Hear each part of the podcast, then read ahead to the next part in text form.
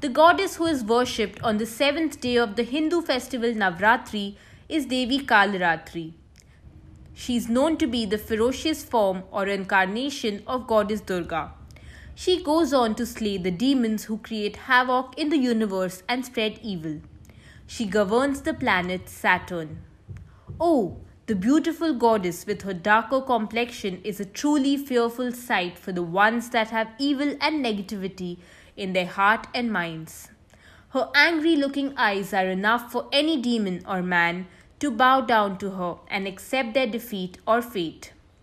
Even though she is known to instill a strong sense of fear in the minds of her spectators, it is important to note that her hands are in the Abhaya Mudra and Varada Mudra. If you are listening to this story about the other manifestations of Goddess Durga, here is a small explanation for what these mudras are and what they signify. Abhay Mudra is said to symbolize fearlessness, safety, and reassurance. Varada Hasta Mudra is the symbolization of granting blessings and boons to devotees by gods and goddesses in the Hindu culture.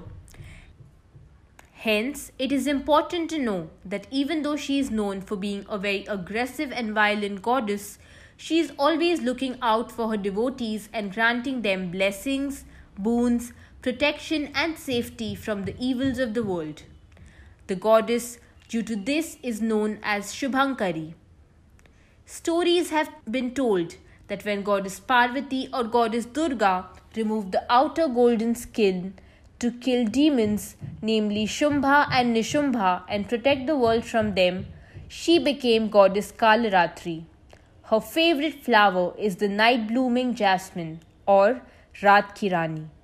According to the Saudhikagama text, goddess Kalaratri is known to rule the portion of the night in the day and night cycle.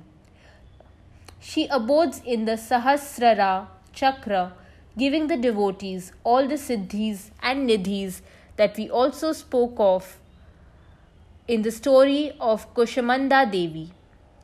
Goddess Kalaratri is famously called Raudri and Dhumorna. Goddess Kalaratri rides on a donkey, lion, and tiger. Her weapons are a hooked vajra and a curved sword which she uses to flee off all the ghosts demons, evil spirits from the world.